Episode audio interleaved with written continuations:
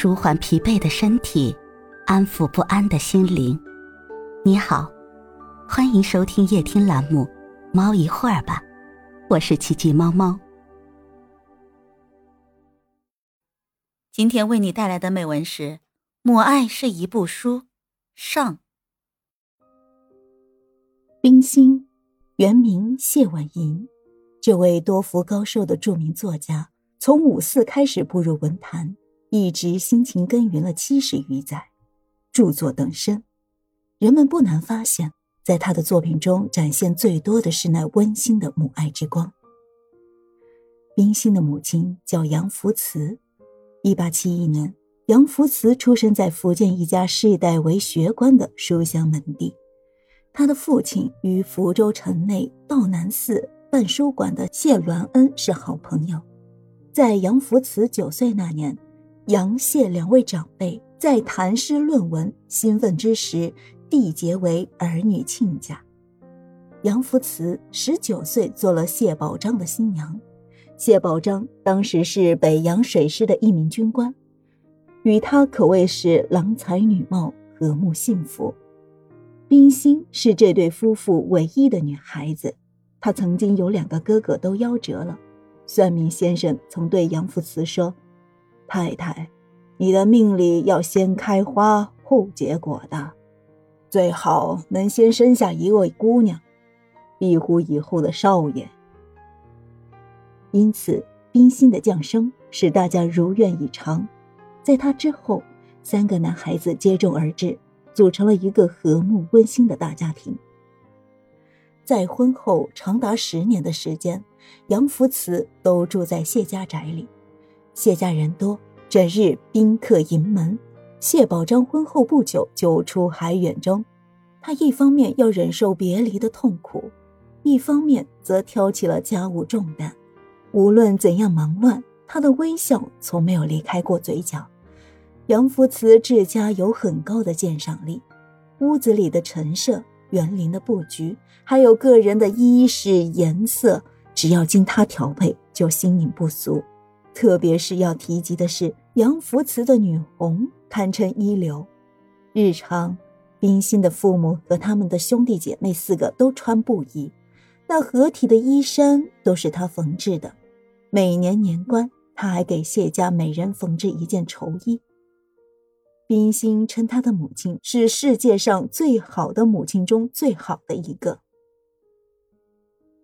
母亲一直让童年的冰心。着男孩子装束，且常穿海军制服。为此，祖父给他讲过一个故事。原来，谢宝章参加过甲午海战，在大东沟海域与日本侵略者浴血奋战，因寡不敌众，舰艇遭鱼雷袭击沉没，他死里逃生，求到刘公岛后才回到福州。在他归家之前，杨福慈忧心如焚。悄悄买了一盒鸦片烟膏，藏在身上，准备一旦得到丈夫阵亡的消息，就服毒自尽。这故事是童年时的冰心受到巨大的震撼。原来母亲如此打扮她，是希望女儿具有她父亲那样的坚强意志。一次，女儿顽皮地问：“妈妈，你为什么这样爱我？”母亲笑了：“不为什么。”只因为你是我的女儿，正是这种只讲付出而不求回报的崇高母爱，使冰心姐弟们生活在一个明亮的天空下。在冰心四岁时，母亲就开始教她认字，经常只教两遍，冰心就会了。可是学了不久，她就会觉得乏味，想往外面跑去玩，母亲就会把她揽在怀里，给她讲故事。那悲欢离合的故事又唤起了他强烈的求知欲。当他认字多了起来时，母亲就拿出《三国演义》让女儿读。冰心连猜带问的竟全部看完，才七岁的孩子呀！母亲大喜过望，又拿出了《水浒传》《红楼梦》《聊斋志异》等中国古典名著，在母亲的指导下。冰心十一岁时就几乎看完了中国最著名的古典小说，最使冰心难忘的还是母女有时共读一本书。他们为故事情节中的欢喜场面开怀大笑，又为那些动人的故事而挥泪。冰心沉忍后，用诗一般的语言描述着：“母亲是大海，我只是刹那间僭越的浪花，虽暂时在最低的空间上唤出种种闪光，而在最短暂的时间中，即又飞进母亲的怀里。”杨福慈是个能接受新事物的女子，她的几个兄弟都是同盟会的会员，常常寄些进步刊物给她阅读。她最爱看的是同盟会的刊物《天桃》，但是看这类书刊一旦被发现是要掉脑袋的。在母亲的影响下，冰心也开始偷偷阅读起革命书籍来。辛亥革命爆发，母亲如饥似渴地读《申报》。还将仅有的一点首饰混成洋钱，捐给了起义的军队。冰心也效仿妈妈，把攒了的压岁钱捐了出来。一九四一年，在母亲的支持下，冰心成了北京贝满女子中学的学生。一九一八年，以第一名的优异成绩毕业。当时，一般的女孩子读点书就满足了。而在北京海军部军学司任司长的谢宝章和妻子希望女儿能和男孩子一样学些技能，好出去就业。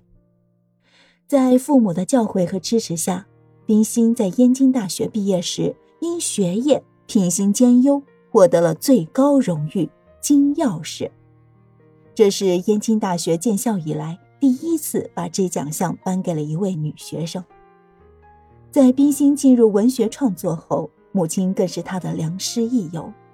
五四后，杨福慈对新文化运动发生了兴趣，阅读了许多进步刊物。冰心感到母亲有很多新的见解，还懂得了许多新名词，晋罗文学之类都是他从母亲口里听到的。再比如，母亲不反对婚姻自由，但很注重爱情专一。一次，冰心的一位女同学。与人私奔了，那同学母亲来谢家垂涕而悼，谢宝章表示愤慨，唯杨福慈默不作声。客人走后，他说：“私奔也不要紧，本来一事不算什么，只要他们始终如一就行了。”母亲的观点对冰心触动很大，他喜欢跟母亲交谈，以激发创作的欲望，于是。诸如家庭问题、一个忧郁的青年等问题小说和许多散文诗相继问世。